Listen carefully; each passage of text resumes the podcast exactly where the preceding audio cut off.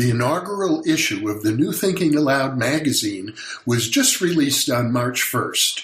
You can download a free PDF copy from the New Thinking Allowed Foundation website.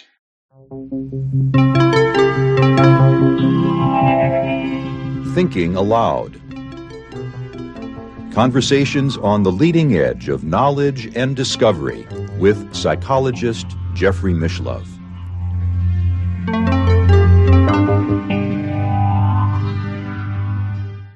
Hello and welcome. I'm Jeffrey Mishlove. And I'm Jeffrey Mishlove as well. You could think of me as Jeffrey's dialogue partner, because this in-presence monologue is actually a dialogue that I'm having with myself.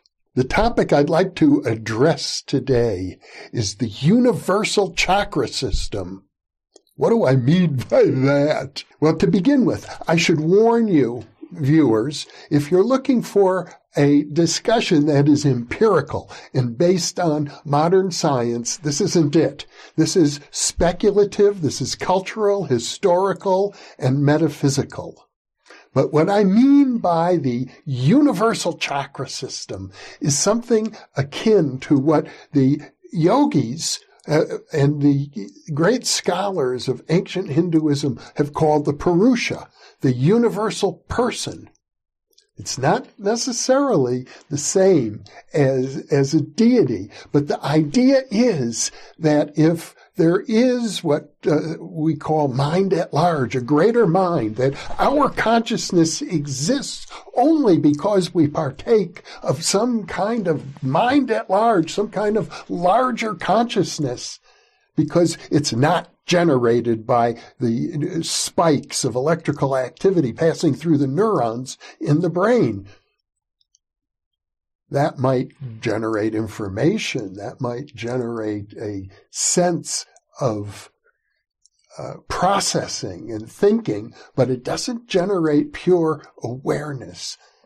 In my way of thinking, that comes from somewhere else. Now, there are many scientific speculations as to what that somewhere else might be, and I'm not going to get into them right now. What I am going to suggest is that this larger mind could be thought of as a person. And what does it mean to be a person? Well, one of our best definitions, metaphysically speaking, of what a person is comes from the chakra system of ancient yoga. As I've pointed out in previous monologues, and actually I think it goes back to my conversations of decades ago with the great mythologist Joseph Campbell, the chakra system of ancient India encompasses many different Western versions of psychology.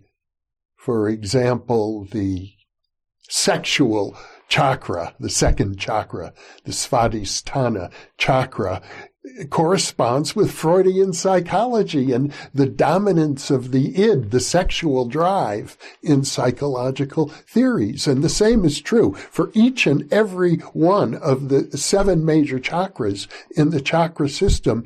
It represents what you could think of as a level of consciousness. I'll go through these levels briefly just to point out what I mean. The root chakra, the first chakra at the base of the spine, is associated with the desire to acquire, to have, to own. You could say to be tight-assed in some sense, to want, to possess, to communicate, to accumulate, to have a nest, to have a nest egg. These are very basic human desires. And we've talked about the second chakra, sexuality. The third chakra, located in the solar plexus area, is associated with the will to power. There's quite a bit of both philosophical and psychological writing in that area. The heart chakra, of course, is love, altruism. The throat chakra is the ability to communicate. The third eye chakra is mentation. But mentation now, as I pointed out, is different than consciousness. pure, unadulterated consciousness, I think of as being associated with the seventh chakra, the crown of the head, the 1,000-petaled lotus, our awareness of infinity, of the absolute, of the oneness of everything, the interconnectedness of everything. And yet, of course, consciousness is much more than just oneness. And that's where it gets very, very interesting. Now, I'm going to hearken back for a moment to the work of William Tiller. I first heard Bill Tiller speak at a symposium in, I think it was probably 1973, sponsored by a now defunct organization called the Academy of Parapsychology and Medicine. They put on a wonderful symposium at De Anza College in Cupertino, California. And they brought together many interesting speakers, including Andrea Puharich, about whom I've spoken in the past and probably will have a lot more to say about him in the future. But one of the speakers was William Tiller, and he held up a chart at the time.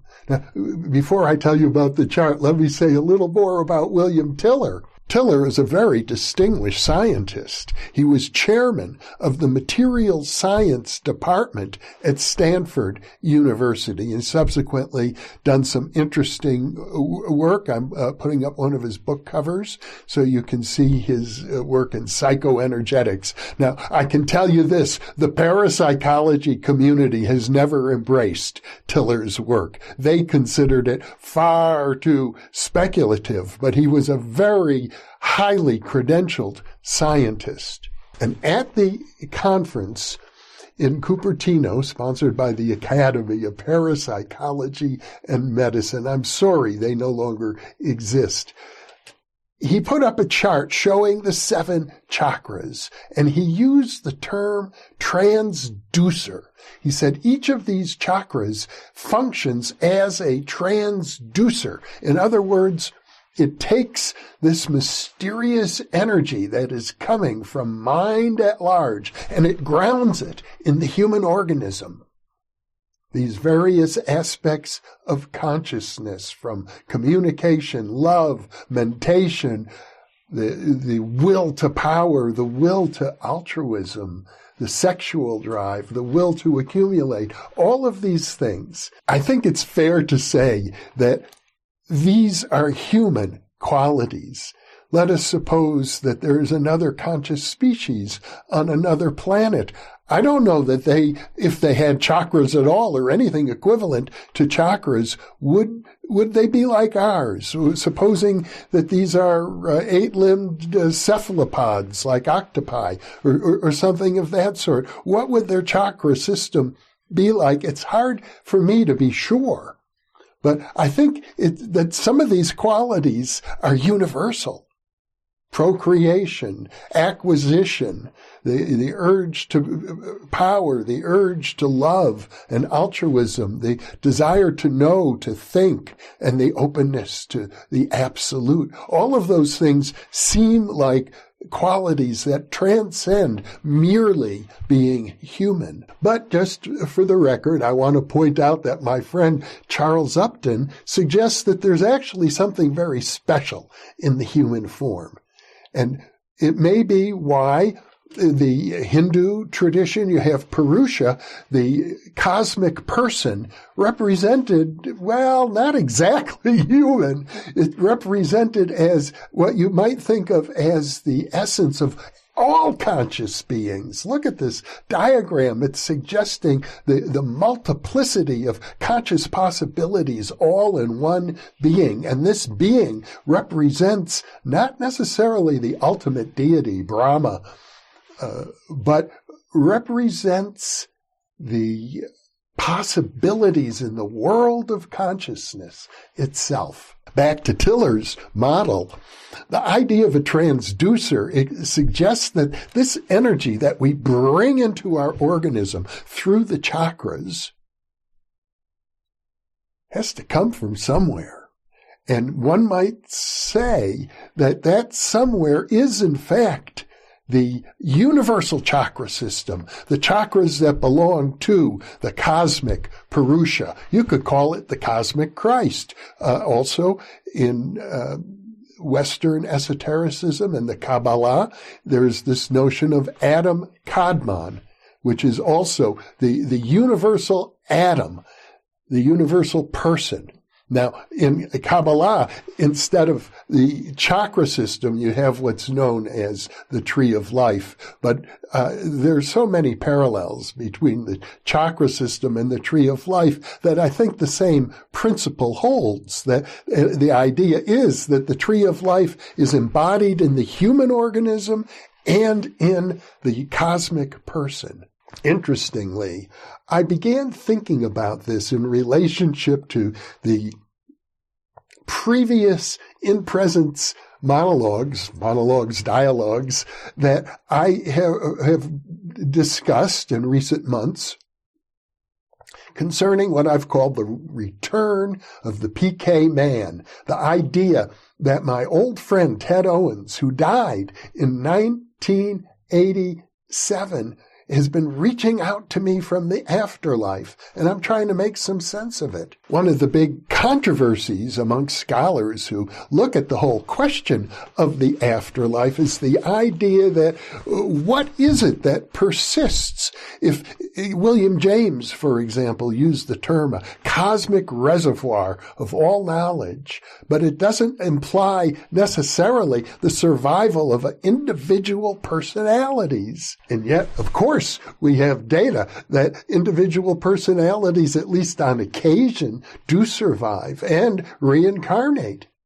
So we can't exclude the idea of human personalities, but we don't necessarily have to embrace it in every single case. I can tell you right now that I'm not convinced yet that Ted Owens has, in fact, reached out to me from the afterlife. I'll be completing my report on that. Today happens to be the 22nd of March, 2023, when I'm recording this, and the experiment I'm running with Ted Owens is going to take me some weeks to completely analyze. But for the time being, I can say that I haven't yet seen anything that's overwhelmingly convincing. And on the other hand, curious as I am, I'm not about to discount entirely the possibility that this might be happening, even though I don't have what I'd like to have, solid, concrete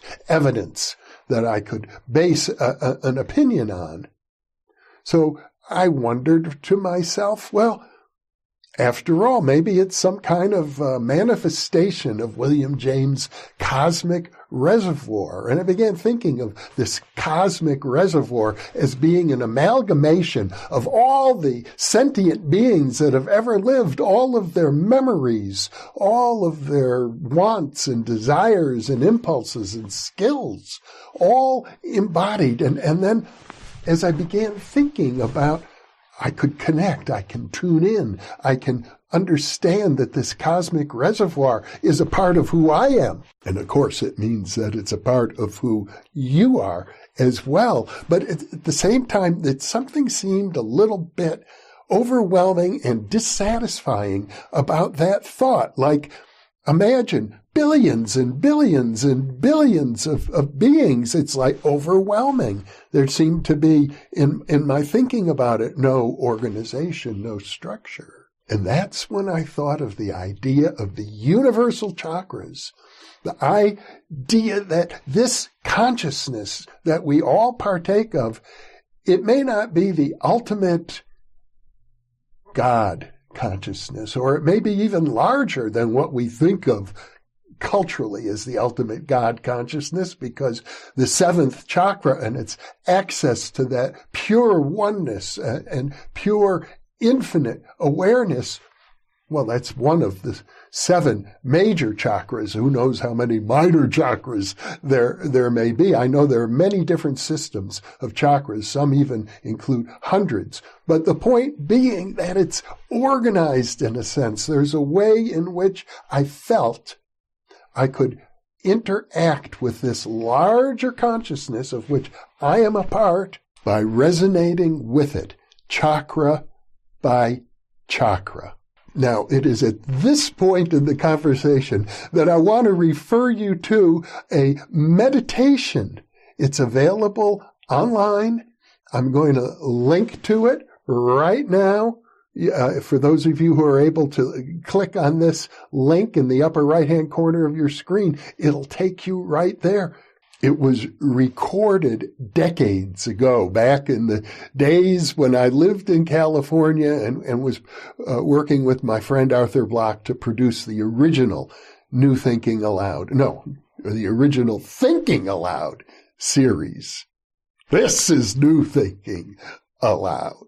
And the reason I bring up that exercise is because it is a chakra meditation amongst other things. It's also a meditation that takes you out into the depths of outer space, into the far reaches of the universe. But it just had never occurred to me back in the days when I made it that the chakras that are within us are also within the universe itself. And that's what I'm positing for you right now.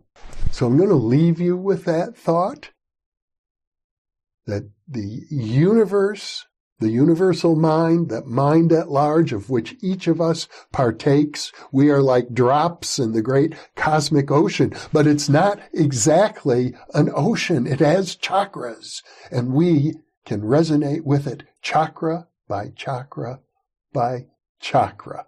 That's my thought for today.